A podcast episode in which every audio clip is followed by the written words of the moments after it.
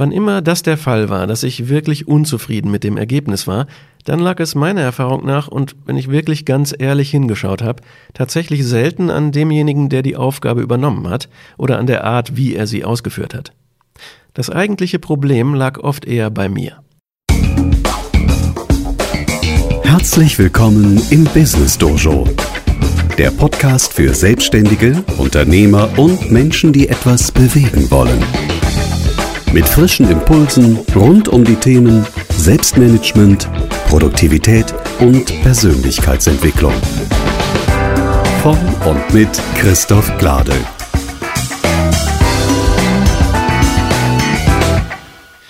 Hallo und herzlich willkommen zur Folge 30 des Business Dojo Podcasts. Ich bin Christoph Glade. Heute geht es um das Thema richtig delegieren.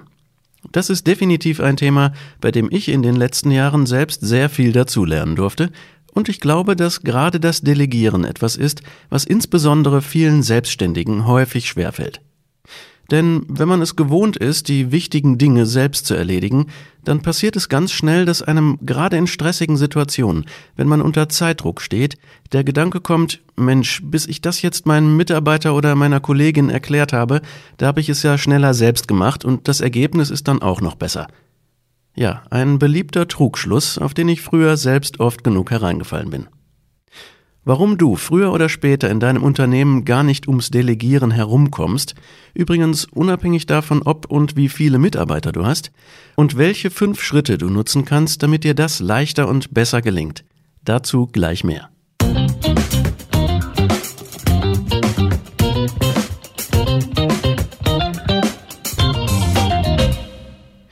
Wenn wir jetzt übers Delegieren reden, gilt es, zwei Punkte vorab zu bedenken bzw. zu klären. Den ersten Punkt habe ich gerade in der Einleitung schon kurz angesprochen. Delegieren geht auch ohne Mitarbeiter. Zumindest ohne angestellte Mitarbeiter, nämlich durch sogenanntes Outsourcing.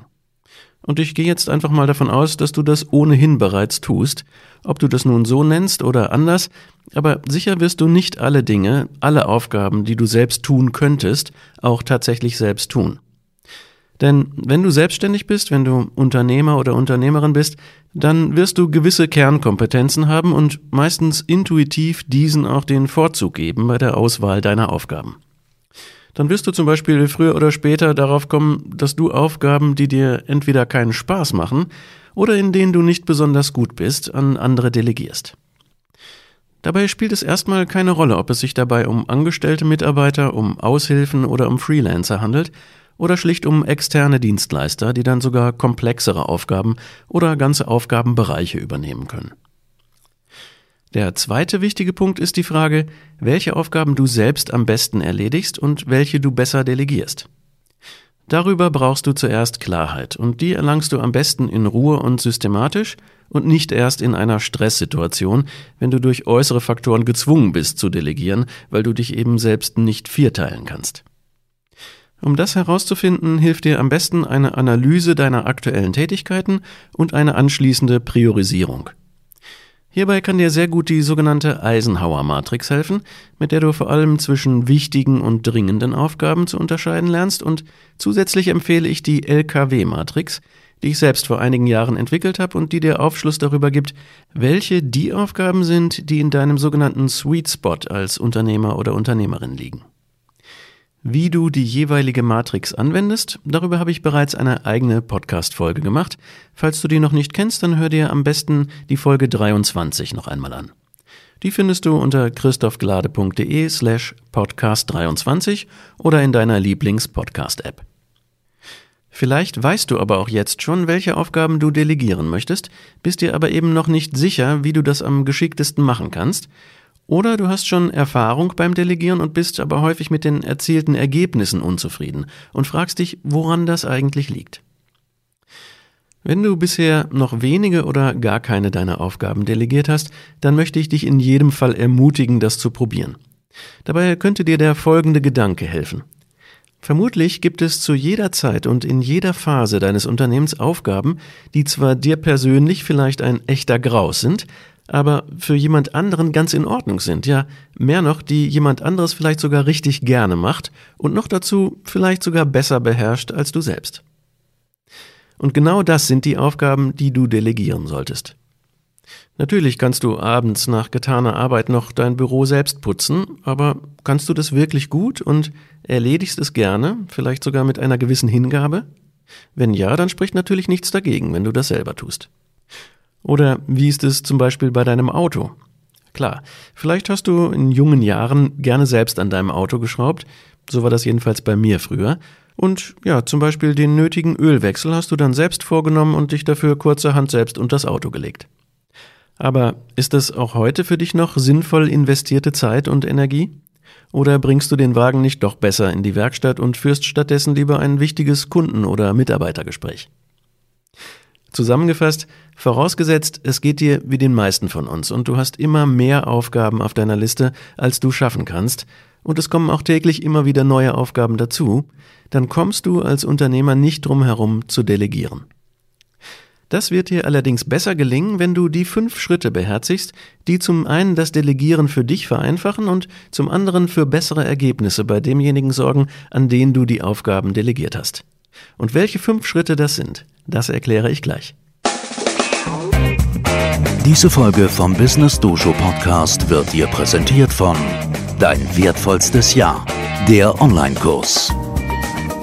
In einer Welt voller Veränderungen bist du selbst deine wichtigste Ressource. Alle Infos unter christophglade.de slash onlineakademie. Kommen wir also zu den fünf Schritten, die es zu klären gilt, um bestmöglich zu delegieren. Zuerst zähle ich sie hier der Reihe nach einmal auf und gehe danach auf jeden Schritt detaillierter ein. Bevor du eine Aufgabe delegierst, kläre bzw. definiere erstens die Stufe der Verantwortung, zweitens die kurze Beschreibung der Aufgabe, drittens die Einordnung der Aufgabe, viertens die relevanten Parameter und fünftens deine Vision des Erfolges. Das sind also die fünf Schritte, die dir ganz konkret beim Delegieren helfen. Vermutlich hast du einige von ihnen auch bisher schon mehr oder weniger unbewusst angewandt, aber wenn du es ganz explizit tust und die Schritte wie auf einer Checkliste nacheinander abhakst, dann garantiere ich dir, dass dir das Delegieren zunehmend viel einfacher gelingt und vor allem, dass die Ergebnisse auch besser werden. Kommen wir zum ersten Schritt. Kläre die Stufe der Verantwortung. Es ist also meiner Erfahrung nach wichtig, zuallererst zu klären, an wen du die Aufgabe delegierst und wie viel Verantwortung du dem oder derjenigen übergibst. Und das steht nun mal in direkter Beziehung zu der Person, an die du delegierst. Falls du diese Person nicht gut kennst, fängst du am besten auf der niedrigsten Verantwortungsstufe an und im Laufe der Zusammenarbeit und mit zunehmender Erfahrung kannst du dann immer eine Stufe weitergehen. Die vier Stufen der Verantwortung sind erstens Mache genau das, worum ich dich gebeten habe. Zweitens, recherchiere Lösungsmöglichkeiten, stelle die verschiedenen Optionen dar und gib mir eine Empfehlung. Drittens, entscheide und veranlasse das Notwendige und teile mir deine Entscheidungen mit. Und viertens, entscheide und veranlasse das Notwendige ohne weitere Rückmeldung an mich. Der erste Schritt des Delegierens klärt also das Level der Verantwortung und setzt den klaren Rahmen, innerhalb dessen sich die Person, an die du delegierst, bewegen kann. Schritt eins beantwortet also die Frage, wie viel, also konkret wie viel an Verantwortung möchte ich der Person übergeben. Im zweiten Schritt geht es um die kurze Beschreibung der Aufgabe. Fasse also möglichst in einem Satz zusammen, was erledigt werden soll und bis wann. Zum Beispiel Getränke besorgen für die Firmenfeier bis spätestens nächsten Donnerstag 15 Uhr. Hier geht es noch nicht um Details, sondern um den Kern der Sache. In diesem Schritt beantwortest du also die Fragen was und wann. Erst ab dem nächsten Schritt wird es dann etwas ausführlicher, denn in diesem dritten Schritt geht es um die Einordnung der Aufgabe. Was meine ich mit Einordnung? Nun, jetzt geht es darum, den Kontext zu liefern und dem Ausführenden der Aufgabe ein größeres Bild zu vermitteln. Es geht um das Warum, also um Antworten auf die Frage, warum ist diese Aufgabe wichtig. Solche Kontextinformationen könnten, um bei unserem Beispiel zu bleiben, sein, die Firmenfeier findet in unseren Räumen statt am kommenden Freitag 15 Uhr. Daher hatten wir bereits in Schritt 2 festgelegt, dass die Getränke bis Donnerstag 15 Uhr besorgt werden sollen, um sie entsprechend noch kühlen und vorbereiten zu können. Das restliche Catering wird von einem externen Lieferanten angeliefert, aber eben ohne Getränke. Getränke müssen während der gesamten Dauer des Festes in ausreichender Menge zur Verfügung stehen, wobei es mehrere Phasen gibt, in denen spezielle Getränke im Fokus stehen, zum Beispiel zu Beginn einen kleinen Sektempfang, zum Essen eine spezielle Weinkarte sowie durchgehend antialkoholische Getränke. Es geht in diesem Schritt also um wichtige Kontextinformationen, die dem Ausführenden vor allem dabei helfen sollen, seine Aufgabe in einen Gesamtzusammenhang einordnen zu können und die Sinnhaftigkeit der Aufgabe zu verdeutlichen. Auch hierbei kannst du dich aber kurz halten und in diesem dritten Schritt beantwortest du also die Frage Warum?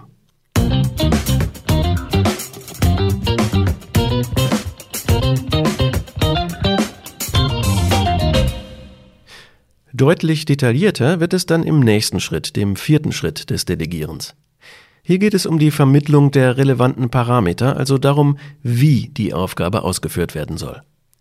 Dabei hilft es, dir bewusst zu machen, dass jeder Mensch, der eine Aufgabe bekommt, mehr oder weniger Angst davor hat, nicht gut genug zu sein, Fehler zu machen oder sogar zu versagen. Und gegen diese Angst hilft am besten, genau zu wissen, was verlangt wird. In diesem Schritt solltest du also genau festlegen, wie die Aufgabe am besten erledigt wird und welche Parameter dabei zu beachten sind.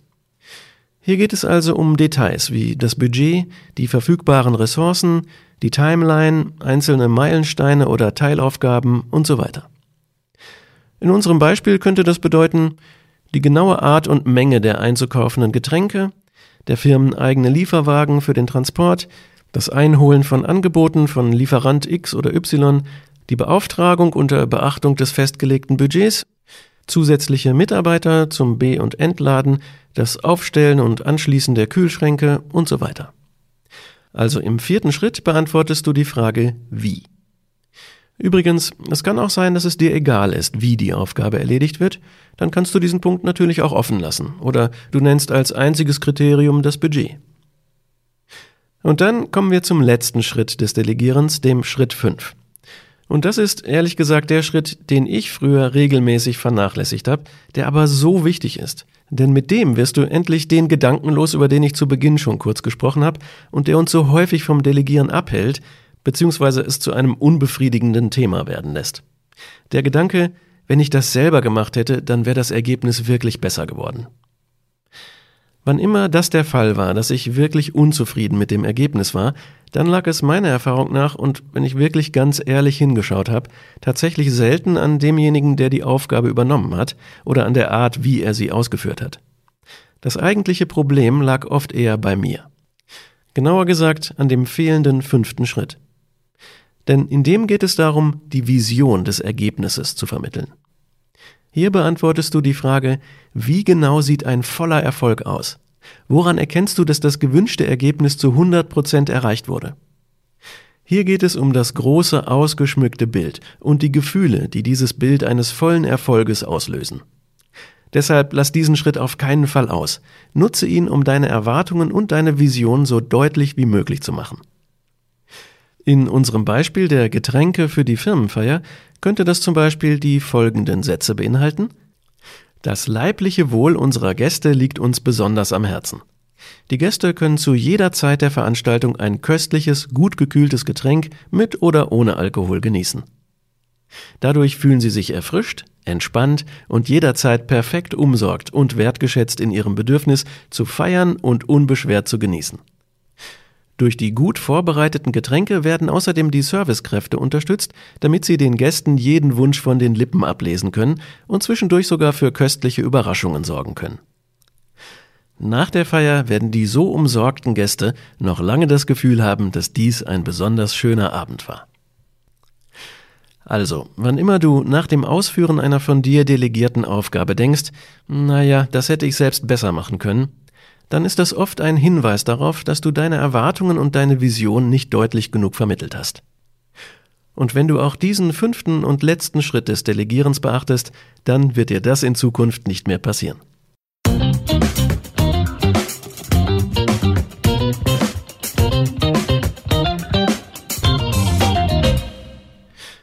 Zum Schluss noch einmal kurz das Wichtigste zusammengefasst.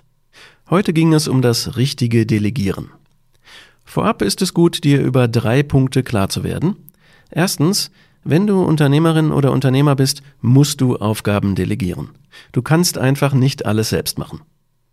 Zweitens, um zu delegieren, brauchst du keine angestellten Mitarbeiter. Und drittens, nimm dir Zeit, in Ruhe zu analysieren, welche Aufgaben du am besten delegieren kannst. Nutze dazu die folgenden fünf Schritte des Delegierens und kläre bzw. definiere schriftlich erstens die Stufe der Verantwortung, zweitens die kurze Beschreibung der Aufgabe, drittens die Einordnung der Aufgabe, viertens die relevanten Parameter und fünftens deine Vision des Erfolges. Und damit kommen wir auch langsam zum Ende dieser Folge. Wenn du Fragen hast oder vielleicht auch einen Tipp, was dir selbst das Delegieren einfacher macht und womit du gute Erfahrungen gemacht hast, dann lass uns das gerne wissen, denn das ist ja für alle Zuhörer interessant. Also gerne einfach einen Kommentar schreiben unten auf der Website zu dieser Folge unter christophglade.de slash podcast 30. Ich verspreche, ich lese persönlich jeden Kommentar. Und wenn dir diese Folge gefallen hat, dann freue ich mich ganz besonders über deine 5-Sterne-Bewertung auf Apple Podcasts. Das geht ganz schnell und ist mit wenigen Klicks gemacht und es hilft vor allem auch anderen, diesen Podcast zu finden. Für heute sage ich vielen Dank fürs Zuhören und bis zum nächsten Samstag, denn dann erscheint wie immer die nächste Folge des Business Dojo Podcasts. Bis dahin wünsche ich dir eine produktive Zeit.